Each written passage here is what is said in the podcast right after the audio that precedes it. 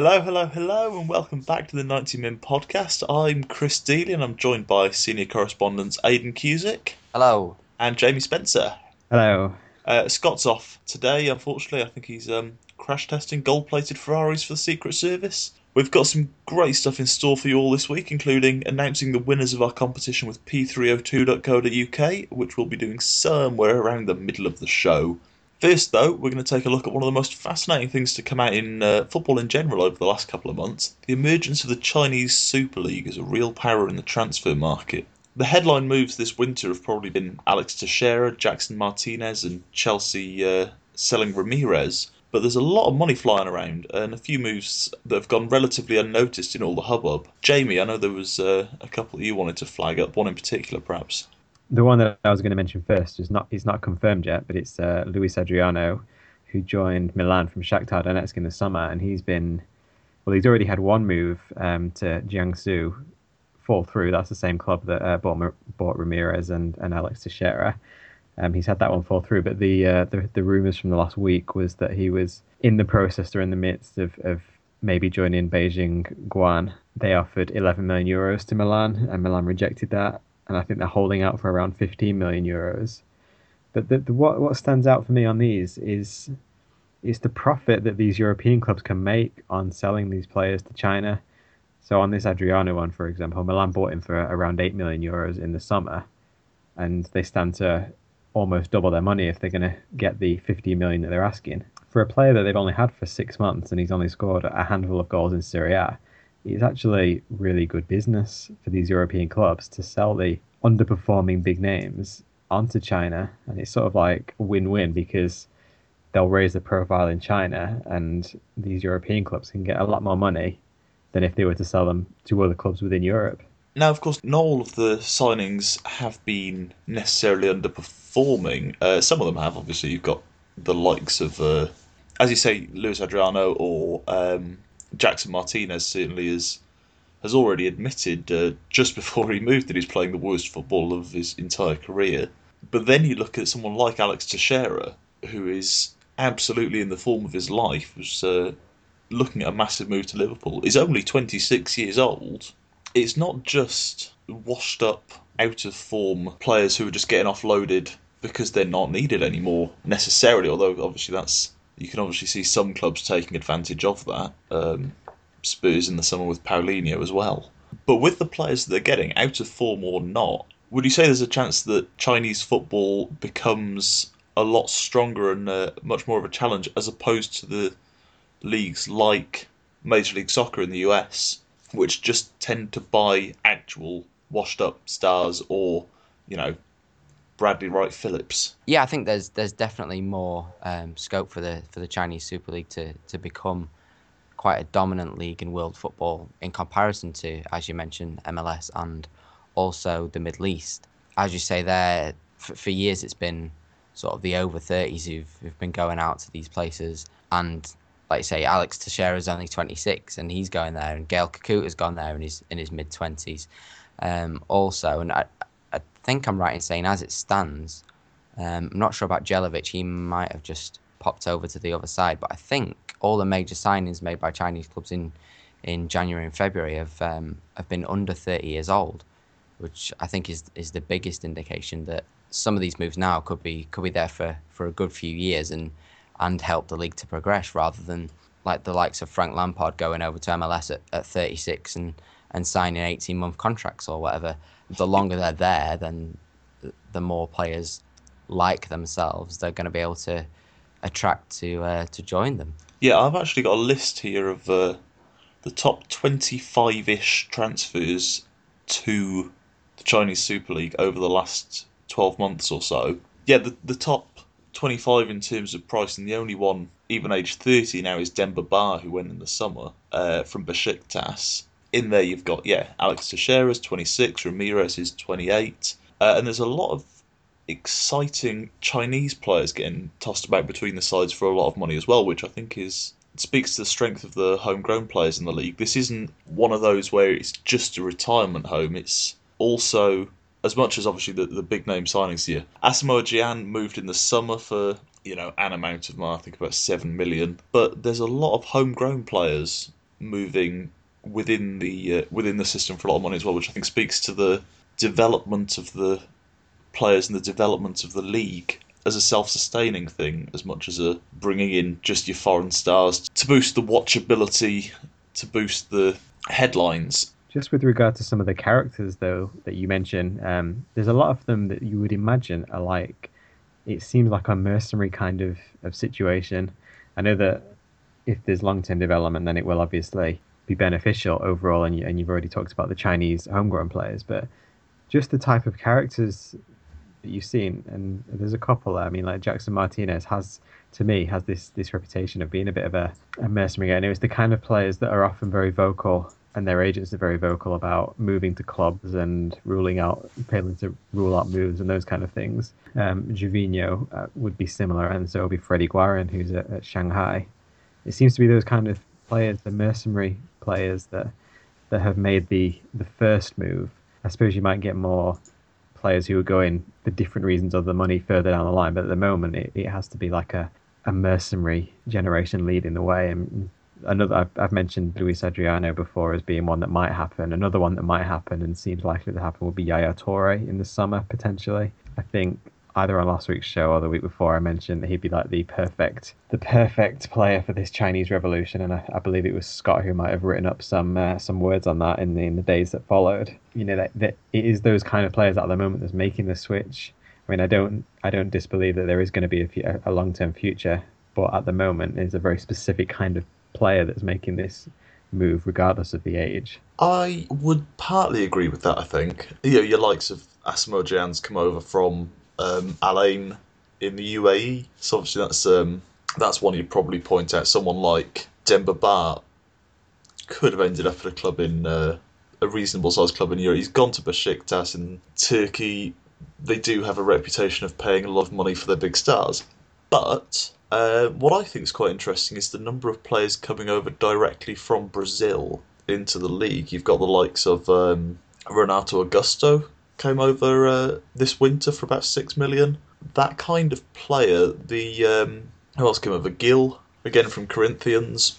It's the kind of player who you'd normally perhaps expect on the fringe of the Brazilian national team, maybe about to break into it properly, who you might normally expect to go to a club like Shakhtar Donetsk or Dynamo Kiev, maybe one of the Russian clubs. And I think that's, at the moment, I think that's perhaps the the more apt comparison league-wise, is one of those clubs rather than something like M L S and uh, and the leagues in the U A E, which are more retirement homey. You know, you've got Ukrainian clubs and Russian clubs really, really competing on the European stage. And I think that might be quite interesting to see over the next couple of years, because while this is a, a rapidly developing project, it is still a long-term one. And I think it'd be interesting to see whether the Ukrainian and Russian leagues start to struggle a little, because there's a very good piece in the New York Times about uh, about this exact kind of thing. The um, a lot of Brazilian players shunning the clubs in Eastern Europe and, and uh, going to China, not necessarily for the money, but because it's um, there's a perception that it's safer out there. Obviously, there's a lot of uh, unrest in Eastern Europe at the moment. And I, th- I don't know, I think the... Uh, The Chinese leagues emerged at the exact right time to, to cause a really, really interesting situation in European football. Yeah, and um, I suppose the one thing they are lacking that the Ukrainians and the Russians have is, is the Champions League. But they've got their own as, Champions League. Well, yeah, they have their own Champions League, but, I mean, they're, they're the only really competent nation. Well, They're, they're the standout nation, aren't they? Uh, who are entering clubs into that competition? Well, not not really. I wouldn't, because you've got clubs from like Qatar and Japan and South Korea as well. No, I w- I'd agree with the um, with the ones from, from the Middle East, but Japan and Korea, come on. um, but I mean, in I, in terms, of Japan have always got a lot of. Um, name me a player who plays in Japan. I mean, big players. I mean, like Japanese clubs doing well in the A F C Champions League. Well, I just mean in terms of the, the Chinese teams have, have the start. On paper, they're considerably better than all the other teams that are being entered into that competition. I mean, I, I don't know much about it, but I imagine that I don't. Are there four Chinese teams in the in the Asian Super League? I don't know, but I would imagine that those four would be the favourites to win it, whichever four it is. Yeah, I mean, I know um, Guangzhou Evergrande, obviously, were the uh, Asian representatives at the Club World Cup this year. So that the, you know, the, there's a there's a case to be made that they are probably the strongest nation on the con- on the continent in terms of club football. Even if it's, even if they're not, not quite not quite that dominant, that all of their entrants into the uh, continental tournament would be the uh, the standout favourites.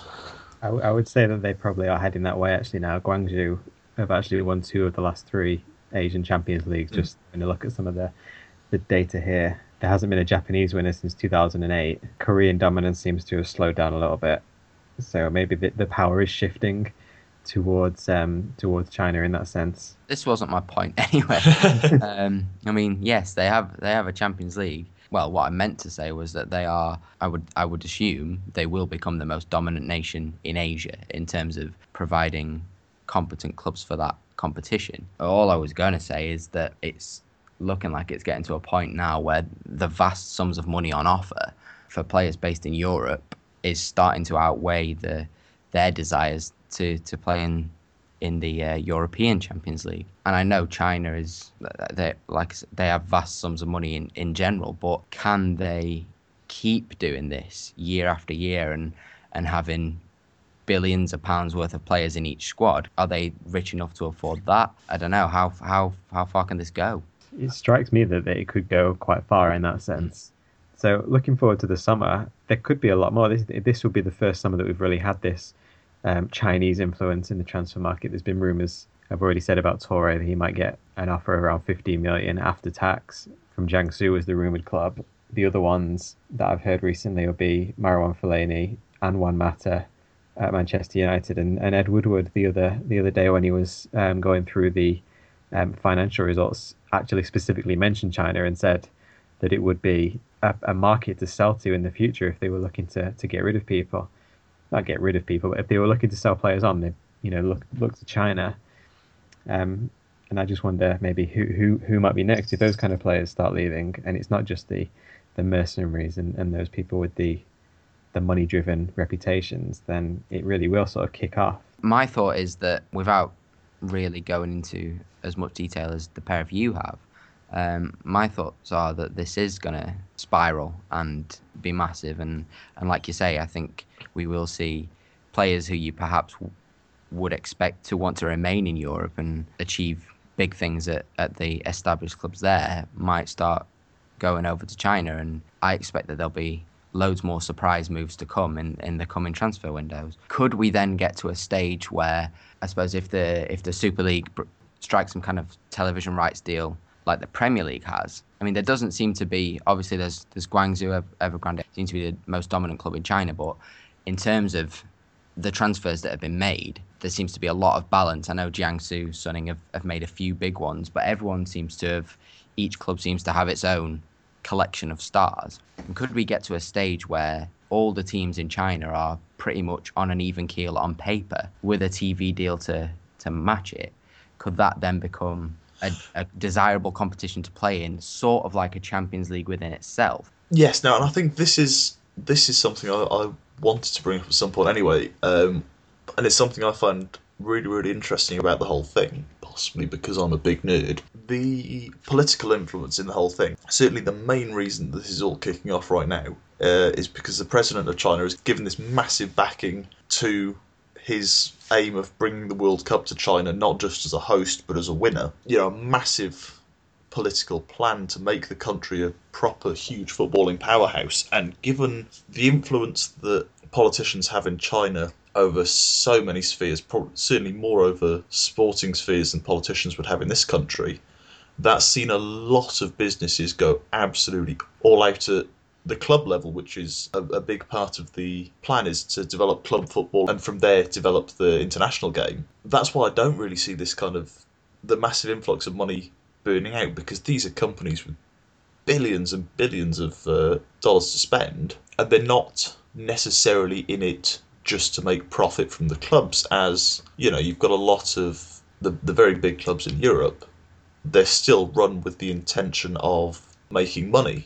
As you say, United have come out this week and they've made nonsense amounts of money, which is, you know, is great for their sustainability, but in terms of pure buying and bringing in players and investing in the footballing future in the country, which is another big thing that's not really a headline catcher in uh, in this country, because it doesn't affect any English or European club at all. But they have set up tens of thousands of uh, soccer schools in China. They're making the game compulsory for a lot of school kids. And in terms of, as you say, making the uh, continental competition in Asia Uh, something to rival the Champions League in Europe, that's the kind of infrastructure and really prolonged planning that could do something like that, which I think is very interesting. So it's certainly something not to be underestimated.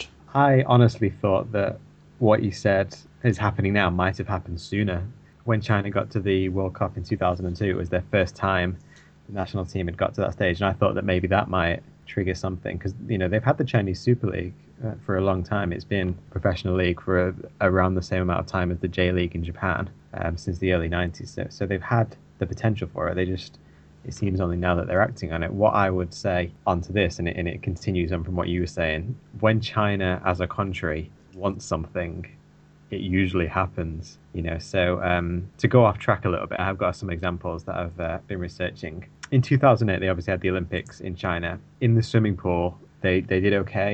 They sent forty-two swimmers um, in competition, and they came away with six medals. What stands out for me on this is that four years later, they sent more swimmers to London. So usually what happens at Olympics is if you're the home country, you have more competitors because qualifying standards are lower for the host country, so that there's more of them. So for the fact that China had more swimmers at a foreign Olympics suggests to me that, you know, they, they put a lot of effort into that in those intervening four years, and then they came out of the London Olympics with ten medals, five of which were gold, having only won one gold at their own Olympics four years earlier. So that's, you know, that's that's the the kind of determination to to put money and investment into something and dominate. And, and the other example, again, it's not football related, but it's, I think it shows the the the, the mindset, is that um we had the World Athletics Championships in Beijing uh, last summer, and it, it was in China, so there is going to be a um, overperformance from home athletes. But interestingly, they had athletes winning medals and getting into finals that previously haven't really been associated with China. So the, the main examples here would be um, they had a sprinter in the men's one hundred meter final, which is an event that's been dominated completely by Caribbean and American athletes in the last ten years, you know, more so than it traditionally has been. Moving on from that, they got a silver medal in the men's sprint relay, and they got a silver medal in the high jump, and those aren't the kind of things you'd normally associate with China in terms of athletics. And I think, again, as with the swimming, it shows that once they put their mind on something, you know, they will become global leaders. I think it's a very, very interesting time for world football. I'm quite excited, actually. It is quite interesting. It's like a paradigm-altering moment, if you will. You know, the shift, which has always been with Europe, pretty much throughout the throughout the age of professional football. You've obviously had bits of influence here and there from South America, but predominantly with club football, it's always been Europe. And now that might shift, and that's it is interesting to, to see, because it's not it's not like anything we've ever known before. Now, this seems like a good point to just pause for a second. We can do a draw for uh, the winners of our competition with P three oh two. P three oh two, if you've missed us talking about it before, it's a website full of brilliant kind of gift ideas for football fans. We've got a massive range of classic football moments for fans of almost any club, with the old school teletext page of that moment in question printed up on mugs, mouse mats, tablet sleeves and coasters. Uh, for example, you can get the teletext page from the three three draw and ultimate penalty win for Liverpool in the Champions League against A C Milan. My personal favourite, and one that I actually own, Jimmy Glass's winner that kept uh, Carlisle in the Football League way back when. So we asked you all to uh, uh, we asked you all to retweet something and to follow us on, at P three oh two. We've had a massive response to that competition, uh, so we've got two prizes to give away from P three oh two, one mug and one mouse mat. Uh, we're not going to pick the moment for you. You get to do that by yourself. We're not going to send a Man United fan a Liverpool Champions League mug or something, as funny as that would be to us. For the mug, we have at Shafiq three nine two nine zero, a massive Man United fan, looking at his Twitter, not a very big Louis van Gaal fan. And the winner for the mouse mat is at John Boy K P. So congratulations, both. Get in touch with us at ninety min underscore football. And if you don't, we'll, we'll get in touch with you. Obviously, we're not just going to leave you out in the cold. We're nice like that. So yes, congratulations to both. Fingers crossed we'll be able to do something like this again in the future. Give you lot a little, uh, couple of little bonus things. But anyway, back to the show. Anyway, so we've talked about China, but the main competition for the Chinese Super League, really on a uh, on a global level outside of Europe, is Major League Soccer. That's where a lot of the big stars are moving outside Europe now, or have moved outside of Europe. Jamie, I know you've got some notes down on this.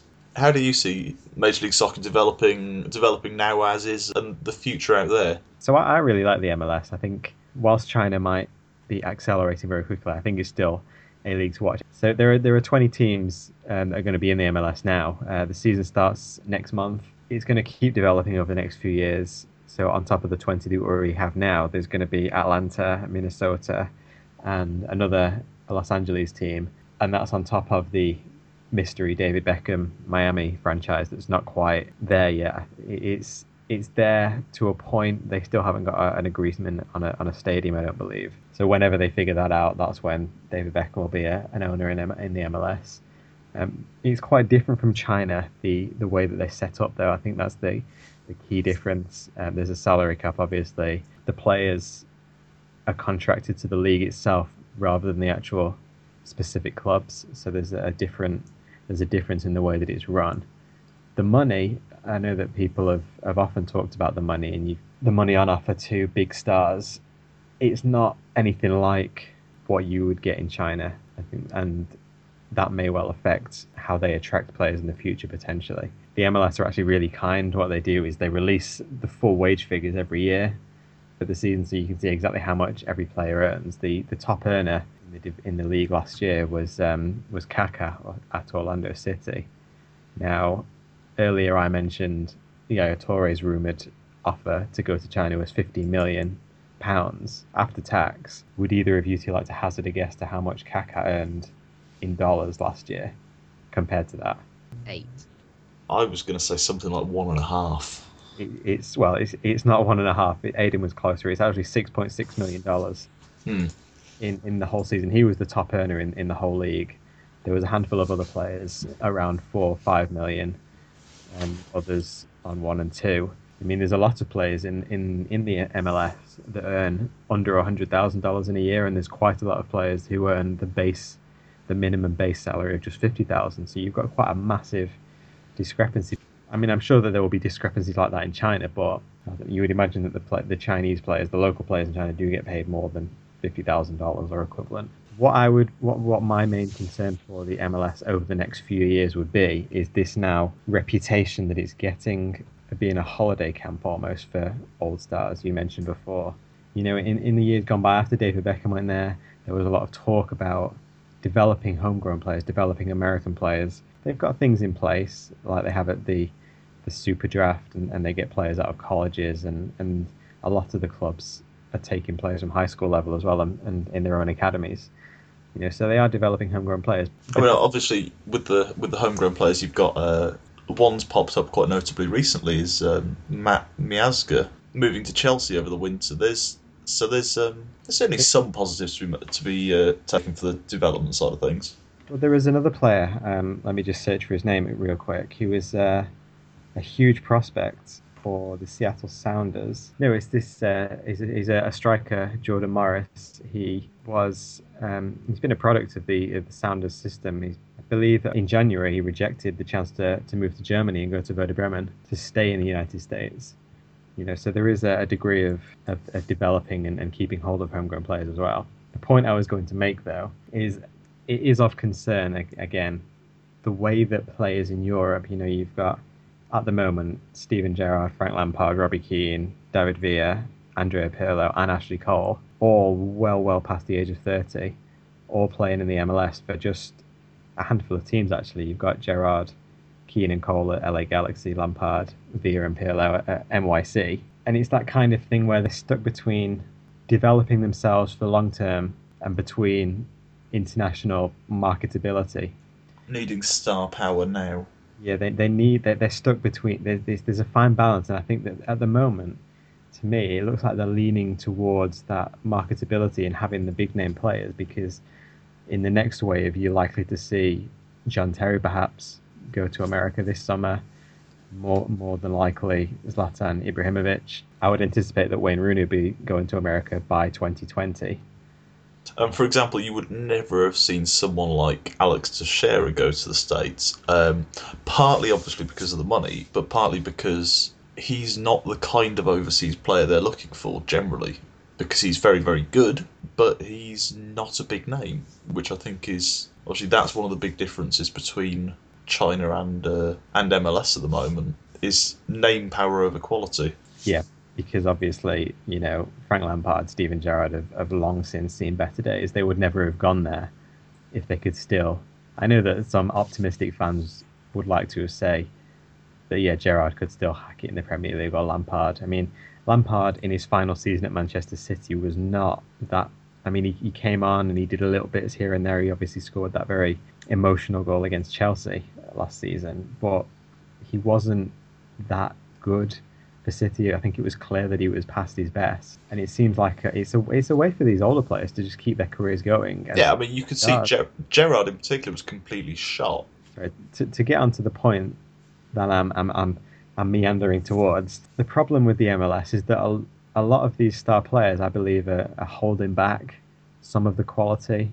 If you look at the actual good teams, they're the ones that don't have the big names. They're the ones that don't have the big stars. They don't have players on big money. Um, the reigning champions going into two thousand sixteen are Portland Timbers. Their biggest name last season was Liam Ridgewell. He was their biggest earner by by some distance, and he was earning a million dollars for his for his season. You know, in, in stark contrast, you look at Kaka earning six point six million dollars. You know, the Gerrards, the Lampards on four or five million dollars, and their teams didn't do very well. In the M L S Cup final that Portland won, they beat Columbus Crew. Now, Columbus Crew don't even have a, a Liam Ridgewell level of star. You know, their designated player and, and designated player for, for anybody who might not be familiar is the is the player that they can pay more money than than the salary cap would normally allow. Their designated player was Gonzalo Higuain's older brother, and they also had Emmanuel Pogatetz in their squad. They're not these aren't the teams that are. These aren't the teams that have got the big names. You know, the big names, and it might be unfair to say that because, you know, it might not be also obvious in, in the results and that, but the big the big teams with the big players did not do well last season in the M L S. You know, you've got L A Galaxy, who finished fifth in the Western Conference, um, ninth overall, made the playoffs and got knocked out in the first round. Toronto F C, another big, a big mover, a big a big player. They they made the playoffs for the first time in their short history, um, finishing sixth in the Eastern Conference and twelfth overall. The argument about the M L S moving towards younger players is that they have Sebastian Giovinco in their lineup, and he was by far the best player in the whole league last season. But they also got knocked out in the in the first round of the playoffs. Orlando missed the playoffs altogether. So did New York City with with their um, host of stars. Obviously, Pirlo and, and Lampard joined halfway through the season, but they already had David Villa and. You know, so it's not a, a surefire way for success. The M L S clubs, they only have um, the, is it three designated player slots, as you were saying before? And they seem to be favouring the kind of, the big names, like you say, as a kind of marketing thing, and get these in and sell some shirts and, and drive up the, the kind of excitement around it all. But when it comes to the actual quality, China, that has more money, it's not restricted by a salary cap, like you said. It's not restricted by a certain amount of designated players it can buy. Although uh, having said that, they do have a foreign player cap. Do they? Okay. Uh, four overseas players plus one from another A F C country. Um, well, but but you, your point still stands in that, you know, if if a if an M L S club has a an American star who they really want to pay a lot, they've, that's still a designated player spot, because that's still uh, breaking the salary cap if they want to pay them a lot of money. I know that um, the Galaxy, they they found some way around it, didn't they? Because they had. I can't remember what it was. It called a core player now, because they've they've got loads. They've they've now added Cole. They've got Gerrard. They've got Keane, as you said. Giovanni dos they've, Santos still, don't they? Yeah, Giovanni dos Santos, and they have Omar Gonzalez as well, the centre back, who is homegrown. But I'm not sure how they've managed to get those five and get around the rules. And can anybody enlighten me on that? A quick look at the. I've still got the list from last year. The wages in front of me. Giovanni dos Santos last year was earned four million dollars. Steven Gerrard was on six point two. Robbie Keane was on four point five million dollars. and Omar Gonzalez is on one point two million. So they're paying four players more than Portland, who won the whole thing, mm. paid their highest paid player. So they obviously, there are rules. I mean, the issue here, and, and people have spoken about it in Premier League football as well, and it all comes back into what I was saying before about being a retirement home and a holiday camp almost for big players. If you look at all the big players and who they play for, you know, you've got L A Galaxy, New York City. While Thierry Henry was there and Tim Cahill was there, it was New York Red Bull. Kaka at Orlando, if Cristiano Ronaldo goes there in the future, you would imagine that will be to the new Los Angeles team. If Ibrahimovic goes there, he's been rumoured to be involved with the, and, and very keen on, on joining up with David Beckham in Miami if that gets there, but if that's not ready in time, then he possibly will go to a more attractive place. The point that I'm making is that big names don't want to go to Portland, they don't want to go to Columbus, you know, so, and the point, to bring that back around to the, the to what I said, I mentioned the Premier League, it's been a complaint of teams like Liverpool, like Newcastle, like Sunderland. Foreign players arriving in the Premier League don't want to go to those places. They only really want to go to London. I've even heard that comment made about um, Manchester in terms of in, far, in terms of foreign players, that they see Manchester as a little bit of a backward, a backward Hicksville compared to London. I mean, they're not wrong. I lived in Scotland for three years. Yeah, exactly. They're not. You know, but you, the, the point the point stands, the point's valid.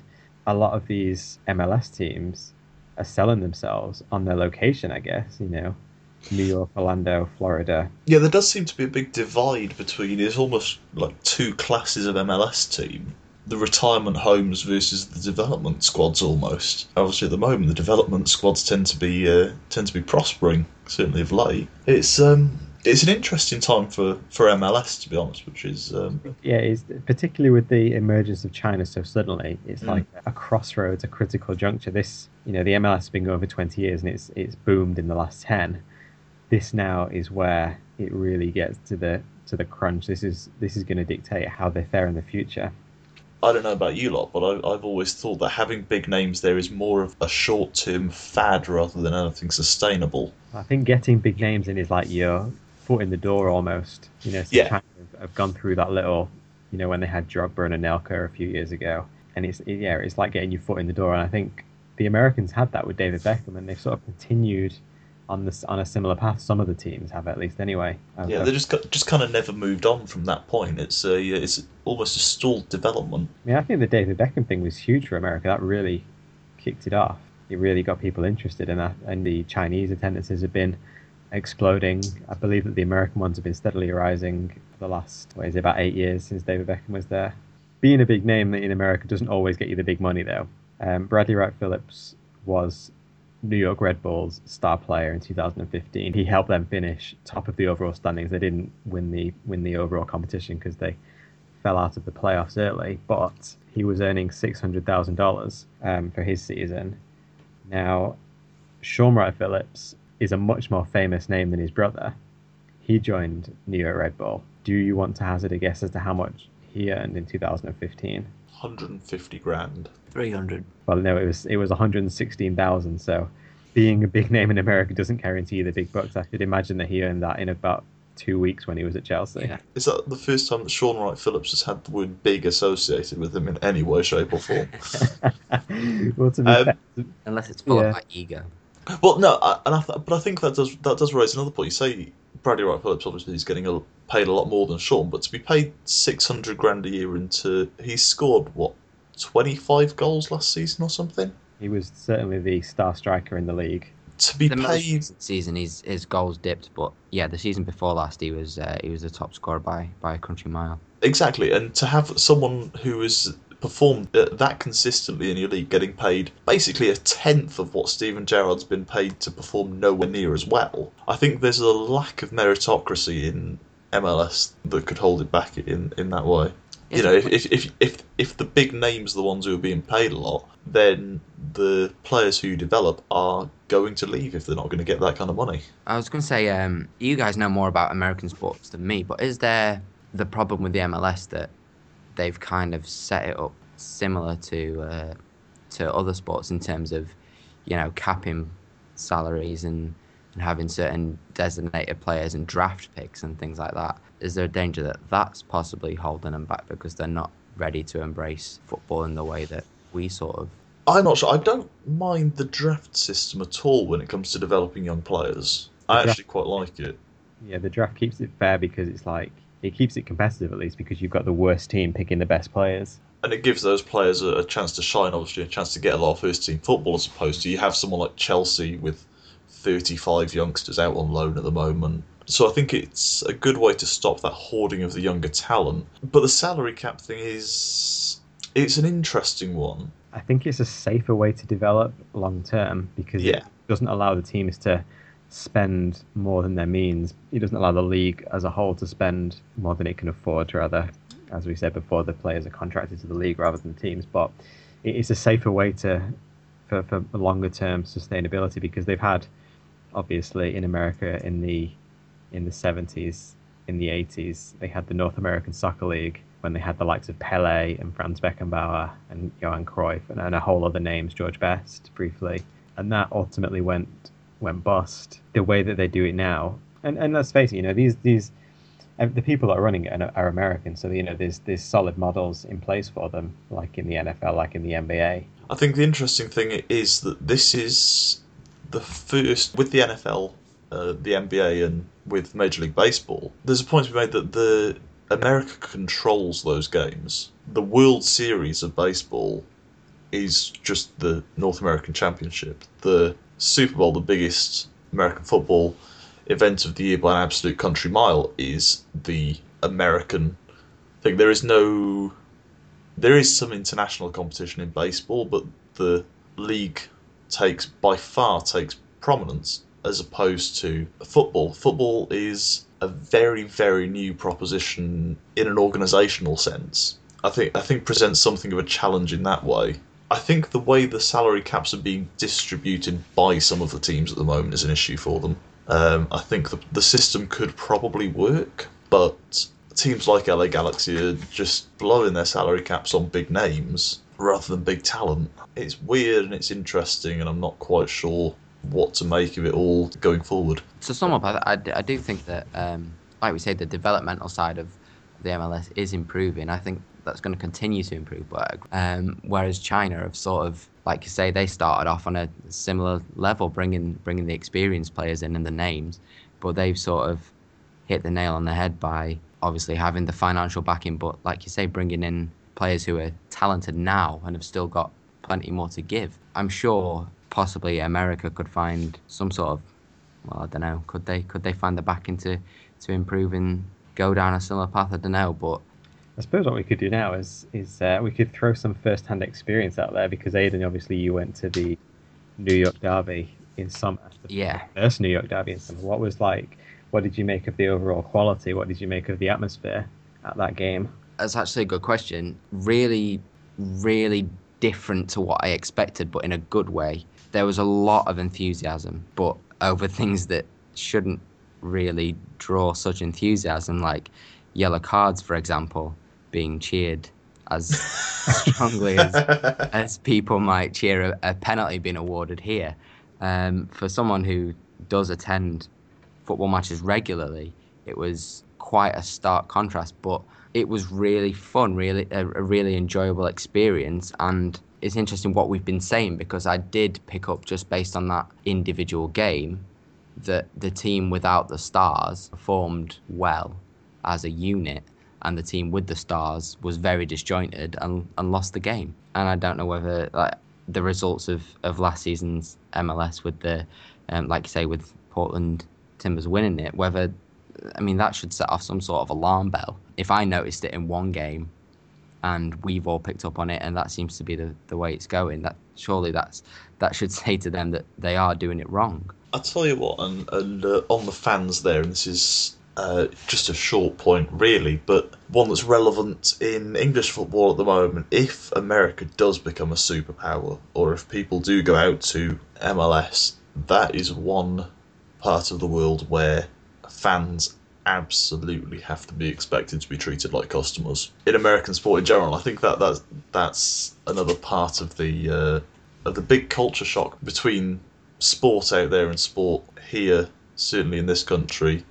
And again, in a lot of mainland Europe, you know, Fenway Sports Group with uh, Liverpool, they um, they've obviously they've come from the States. I think they were quite surprised by the way Liverpool fans have reacted to the ticket price hikes and such. And I think that's that's something that could cause another split with with uh, M L S in terms of the uh, the treatment of the fans and the way the game's marketed and branded out there. Which again, a lot of that comes back to the big names. Whether or not winning things is actually more or less valuable to the teams and the owners than selling shirts with those big names on them. Obviously, we've seen that the teams who concentrate on their squads more than their shirt sales are more successful, but it, it's a matter of what the owners want out of the team, if that makes sense. Which I think is is another, not necessarily another drawback, but it's certainly something. Something indeed. Yeah, we've wandered down a lot of conversational corridors this week. Uh, hope you found at least some of them interesting. A couple of them might be dead ends for you and not for others. Uh, some of you might just despise us, but hopefully not, because we're all very nice. Well, those two are. I learnt a lot anyway, if that's uh, that's any consolation. That's good. Thank you. I'm so kind. Speaking of Aidan's little review there, if you are listening to this on iTunes, uh, just a reminder that you can go ahead and if you're not subscribed, subscribe. If you uh, if you are subscribed, you can rate the podcast uh, and comment. That would be massively, massively helpful because you're all out there and we know you are. But it's nice to have a little star in a box, preferably five stars in five boxes if you're that way inclined. That's it for this week. Thank you all for listening. I've been Chris Dealey. It's goodbye from me. It's goodbye from Aidan. Goodbye. And it's goodbye from Jamie. Goodbye.